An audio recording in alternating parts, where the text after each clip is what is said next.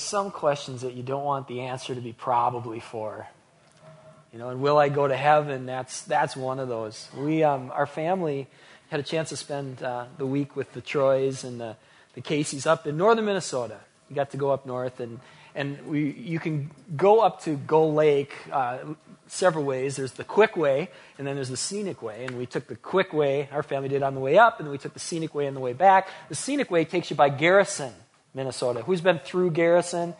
All right, Garrison with big fish, the whole deal. Well, uh, between Garrison and Shoreview, uh, along the way on 169 there, I was looking off to the right, and there was this homemade billboard. It was a white billboard with black letters, and the question on there was, Where will you spend eternity?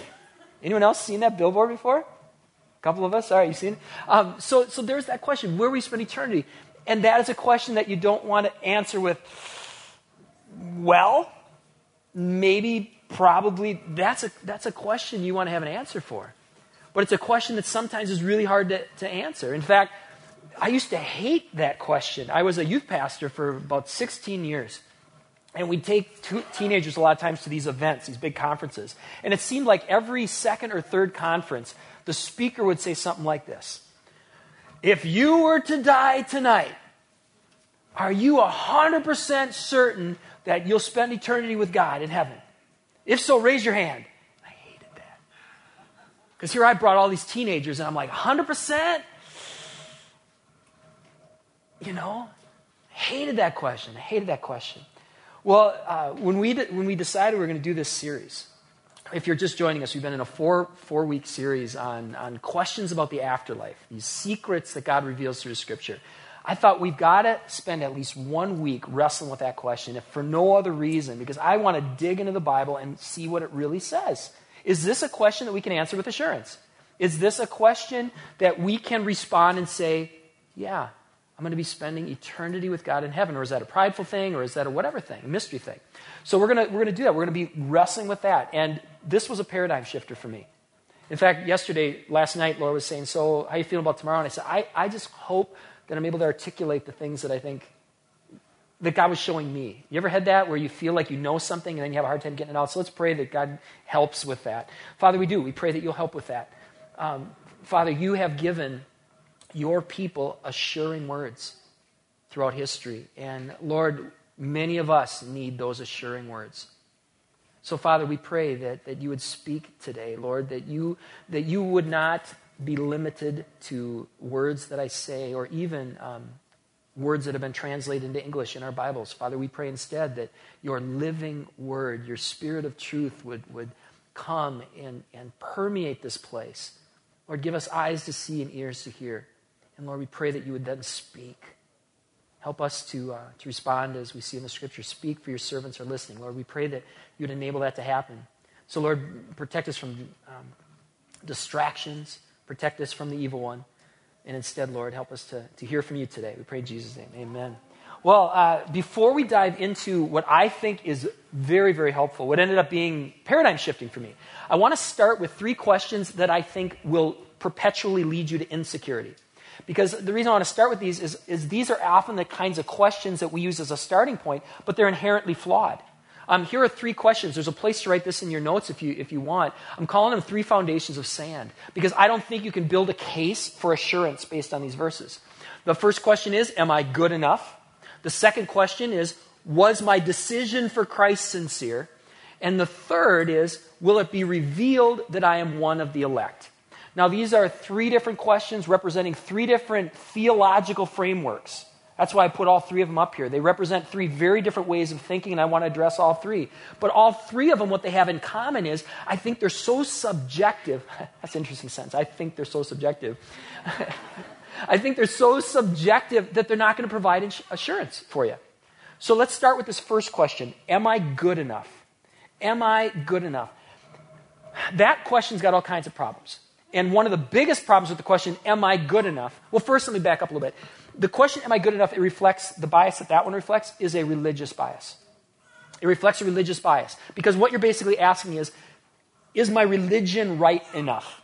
Have, have I prayed the right prayers? Am I doing the right things? Am I saying no to what I should say no to? Am I saying yes to what I should say yes to? Am I doing the religion right? That's basically what you're asking with this question. And if you go to the Bible and you try to answer this question, what's the answer? Are you good enough?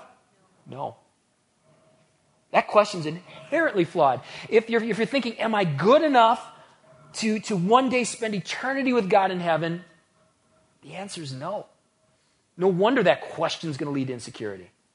Because you'll go to the Bible and you'll find there's things that you should be doing that you're not doing. There's thoughts that you shouldn't be having that you've got. There's all of these things that are part of your life that, that make it so that you're not good enough. So that is not, if you're looking for assurance, don't go there. That, that's not one of the places you want to go for assurance. All right, let's look at the second question. The second question was my decision for Christ sincere? That reflects, whether you know it or not, that, that reflects a theological bias. Um, a theological bias towards uh, what's called decision theology.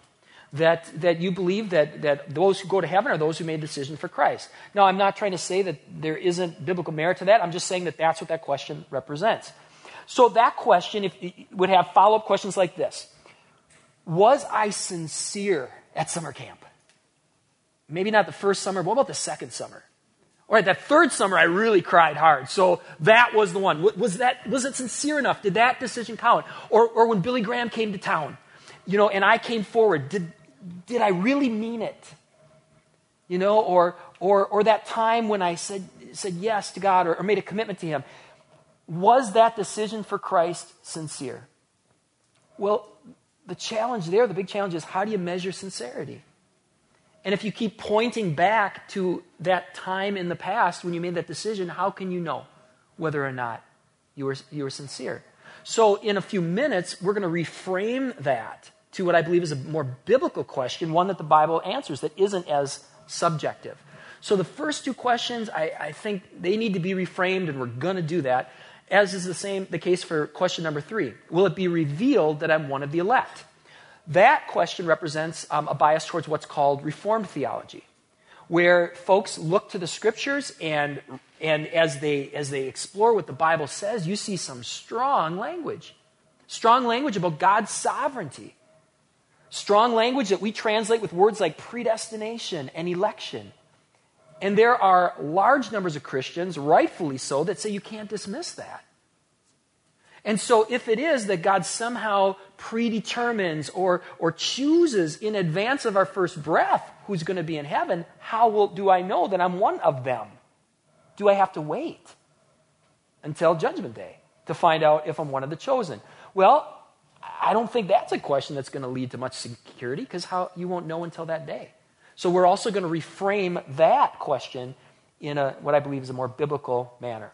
Okay, so that's these are three questions that I think are foundations of sand. Am I good enough? Was my decision for Christ sincere? And will it be revealed that I'm one of the elect? Let's now reframe these from a more biblical framework, starting with the first one. Starting with the first one. Okay, so on the screen you see the first question was, was am I good enough? The answer to that is what? Again, it's no. And here's the thing about that. That's actually a very assuring thing. It is an assuring thing that we're not putting our trust in our own goodness because we're not all that good. Here's a passage. Can we put up on the screens Romans 5? this is one of several places that addresses this in the scriptures. Look at this, what it says. For while we were still weak, at the right time, Christ died for the ungodly. For one will scarcely die for a righteous person, though perhaps for a good person one would dare even to die.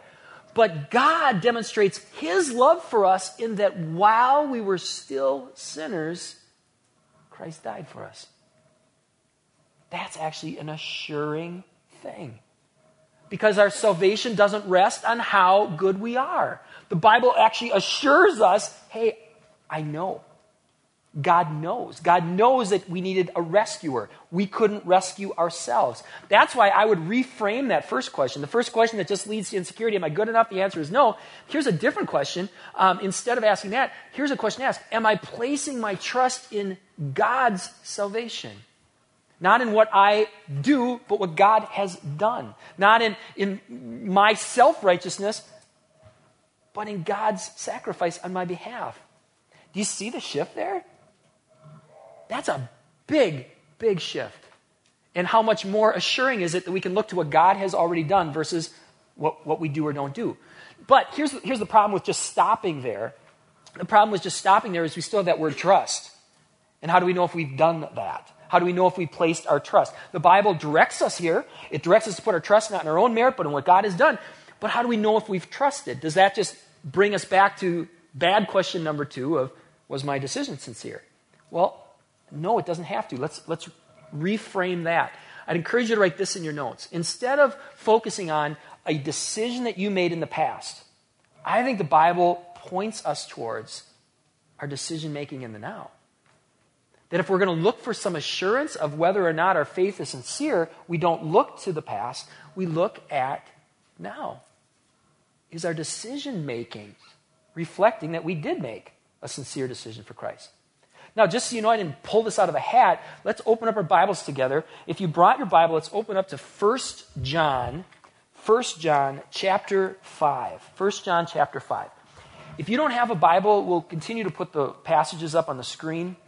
Uh, so don't worry about that. Um, but if you, uh, and oh, and if you don't have a Bible at home at all, we'd love to send you home with one free today. We have a stack of those. I almost forgot. We have a stack of those right there um, by the, uh, uh on the table on your way out. Well, the reason I want us to actually open this, if you have your Bibles, because we're going to look here in 1 John. We're going to spend a little bit of time here, starting with this passage. This is in 1 John chapter 5, uh, verse 13. This comes from John, the disciple of Jesus, the one who referred to himself as the disciple Jesus loved. Do with that with what you will. But he says this. He writes this at the end. This is uh, coming in the last chapter of his, his book, okay? So this is towards the end. He says, I write these things to you who believe in the Son of God, that you may what? Know that you have eternal life. Now, when I heard people quote this to me, they would always focus on the word know. See, the Bible says you can know, but they usually would point you then back to a decision that you made in the past. Well, if you prayed the prayer, then you can know you have eternal life. Is that what he's saying? It's not what he's saying. What he's saying is, I write what? I write these things that you may know. The emphasis isn't just on this no. The emphasis is also on these things. Hey, this is towards the end of First John. I write these things. These things that I've been writing, I write these things that you may know that you have eternal life. So let's look at some of the, these things. We don't have time to look at all of them. It's filled with lots of these things. Let's look at one of them. Um, one that's extremely counterintuitive, but it actually leads to, to assurance. This is out of 1 John chapter 1, I'm starting with verse 8. 1 John chapter 1, verse 8. So the, these things start right away. They start right at the beginning of, of 1 John. Look what he says. If we say we have no sin, we deceive ourselves, and the truth is not in us. If we confess our sins, he is faithful and just to forgive our sins and to cleanse us from all unrighteousness. If we say we have not sinned, we make him a liar and his word is not in us. What is this is one of the first ones that, that John points out is these things. Do you want to know you have assurance? Admit you're a sinner. I can do that. I can do that. Now again, that might seem that might seem crazy and counterintuitive, but think of think of what that reflects. That says a lot. The fact that you would confess your sins before God says a lot. It says first and foremost that you acknowledge that there is sin that there's a lot of stuff that's opinion, but that you recognize, you know what? There are standards that come from God. That all truth is not relative, all right and wrong is not absolute. But there are some things that are just wrong because God says they're wrong. There are some things that are right because God says they're right. And that reflects a lot right there. It reflects the fact that the Spirit of God is in you helping you understand that there is a right and wrong. And what's also interesting about this, well, the, the devil could know it's right and wrong, but usually when, if it's the devil, he won't point you towards confessing it. He'll point you towards shame and basically hiding it and trying to cover it up rather than going to God. So if you have a sense of there's right and wrong, and I know that I've sinned against God. If you are, are feeling like I need to go to God and confess these sins, that's an assuring sign. That's an assuring thing. You see how it's not just as subjective as something that happened in the past. And you have to gauge whether it's sincere or not. You can look and say, okay, am I confessing a, a very concrete thing? Am I confessing before God my sins? Now, look at where the thought flows, a spirit in, inspired thought. It goes right from that thought right into this. John continues. He says, By this we know that we've come to know him. Do you have a real faith? Do you have a sincere faith? Here's another self assessment John provides. By this we know that we've come to know him. If we keep his what? Commandments. Listen to the strength of the language here. Whoever says, I know him, but does not keep his commandments is a what? Liar. And the truth is not in him. But whoever keeps his word, in him truly the love of God is perfected.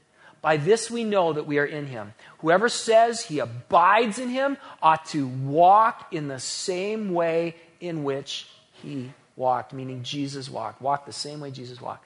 Now, there's a reason why so many Hollywood movies have the bad guy be a, a corrupt person who's supposed to do right, whether it's a corrupt politician, corrupt policeman, or a corrupt clergy person. Because there's something inherently that, that we know that your, your words and your actions should line up. That if you stand for something righteous, you should be living righteously.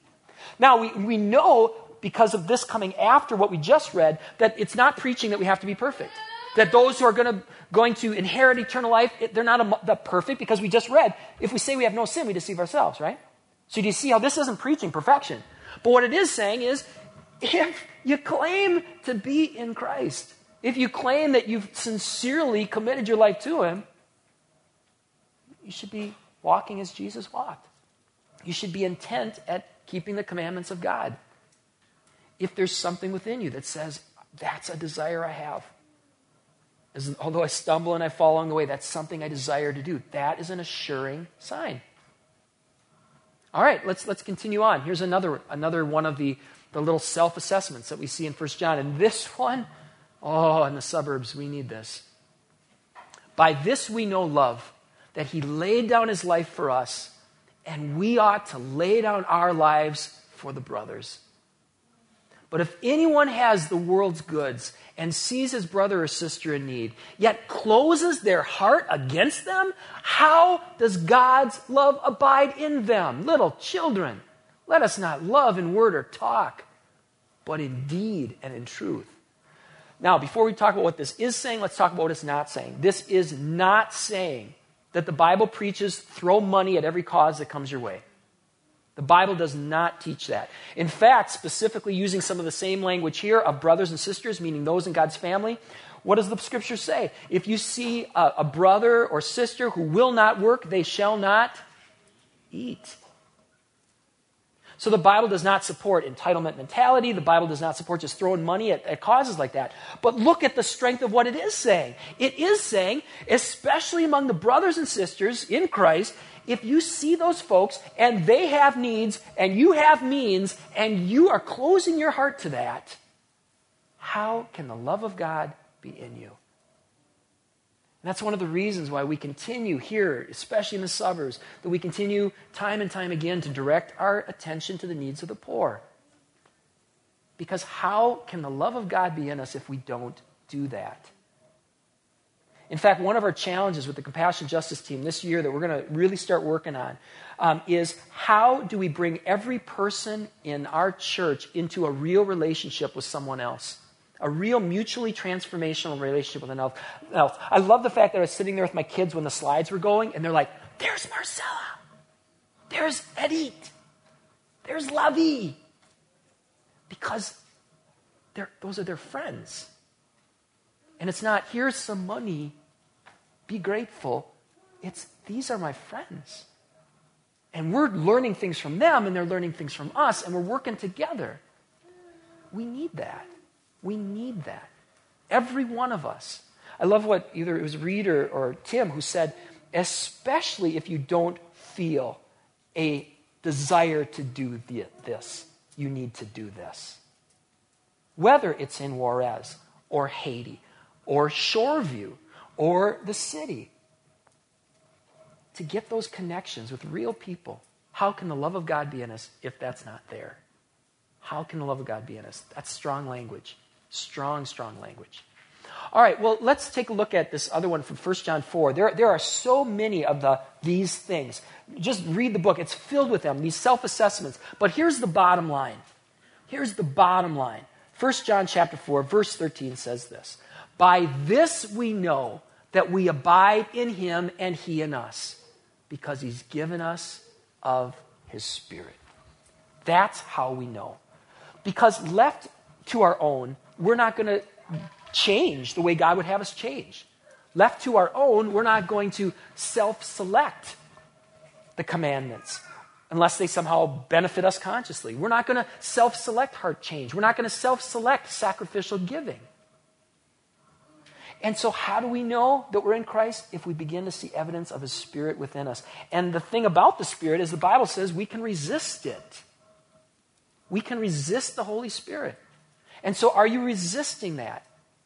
The Holy Spirit, one of the roles of the Holy Spirit is to continue to, it's, the technical term is sanctify us. One of the things that the Holy Spirit does is continue, the sanctifying means to continue to make holy and make holy and make holy. Are you allowing that to happen in your life? Are you allowing God to say, okay, right now I don't have a compassion for the poor, but I'm not going to resist that anymore. I'm going to purposely engage the needs of the poor. And God, I'm going to ask that you give me a heart for that. Because I can't just manufacture that. I ask that you give me a heart and you direct me in that. When it comes to commandment keeping, we're not going to just self select on our own, but we start to walk that path of obedience and we say, Holy Spirit, I'm not going to resist you. And as I walk that path of obedience, Lord, I pray that you would open my eyes, help me to see why I'm doing this. Sometimes the answer is because I said so. Sometimes the answer is because this is better. But are you resisting Holy Spirit? Are you saying, okay, I, will do this, I'll walk this way? When it comes to confession, you might be thinking, well, pff, why do I need to do that? If you already know God, everything, why do I need to do that? Do it. Are you resisting or are you confessing? And throughout the scriptures, in 1 John, the rest of the scriptures, you'll continue to run across these things. Are you resisting the Holy Spirit? Or are you partnering it? The more you find yourself partnering with the Holy Spirit, the more the Bible provides that assurance, then your faith is sincere. Your faith is sincere. And here's the beautiful thing about faith the Bible says if you have faith the size of a mustard seed, you can move mountains. And some of you, that's your starting point, the mustard seed, you know? You might go, well, I don't have this great faith where I'm, I'm willing to, like Ryan and Melissa, go to Haiti and move there for two years. Or I don't have faith like Reed and Tim and, and Emily to go into a war zone, you know? I don't have faith to, to do these kind of things. Start with the faith of a mustard seed. That's evidence of God's work within you and then let God grow the mustard seed as you stop resisting. That's where God directs us. Now, we're going to shift gears here. So far, the language we've been talking about reflects the decision theology camp. The idea of we make a decision for God, we make a commitment to God. What we haven't talked about yet is this other camp of Christianity, which is the Reformed camp, which, which talks about it's not what I do, but what God has already done. Here's just a quick passage, 2 Timothy chapter 1. that we left out at the 9 o'clock service, but we live and learn on that. All right, um, 2 Timothy chapter 1. Here's just one example of many that speak to God's sovereignty. Look at this God saved us and called us to a holy life, not because of anything we've done, but because of His own purpose and grace.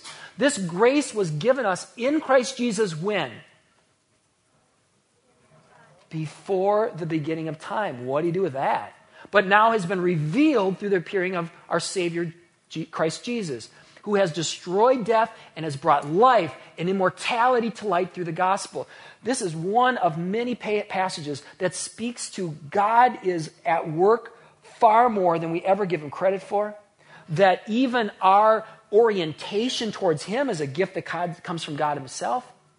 So there are many people who say, well, it's not about me choosing God, it's about whether or not God chooses me. Okay, well, let's go there and let's take a look now at, at a way to rephrase um, a question that, that, that isn't helpful. Instead of saying, am I among the elect and will I, you know, woohoo balloons on one day, or, or is, it, is it better to say this? Am I making my election sure?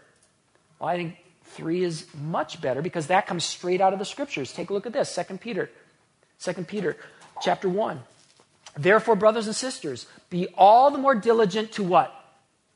make your calling and election sure. Instead of pointing us towards, well, you're going to find out. You might be one of the chosen. Instead of pointing us there, the Bible points us here. It says, make your calling and election sure. And how do we do that? We read the verse in context. Here's the context. Listen to this. And as we're reading through this, think how similar this is to what we just saw in 1 John. Even though 1 John is, seems to be addressing more decision theology, and this is evidently de- dis, um, addressing election and reform theology, look at how the answer is the same. Look at this. For this very reason, make every effort to supplement your faith with virtue, and virtue with knowledge, and knowledge with self control, and self control with steadfastness, and steadfastness with godliness, and godliness with brotherly affection, and brotherly affection with love. For if these qualities are yours and are increasing, they keep you from being ineffective or unfruitful in the knowledge of our Lord Jesus Christ. For whoever lacks these qualities is so nearsighted that they are blind, having forgotten that they were cleansed from their former sins. Therefore, brothers and sisters, be all the more diligent to make your calling and election sure. For if you practice these qualities, listen to these words of assurance. For if you practice these qualities, you will never fall. For in this way, there will be richly provided for you an entrance into the what?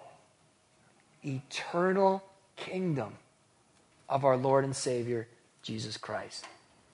Now, what, what I found so interesting was not only the fact that there are parallels, that there are parallels when you're, when you're looking at the Bible through the lens of, okay, what must I do to be saved?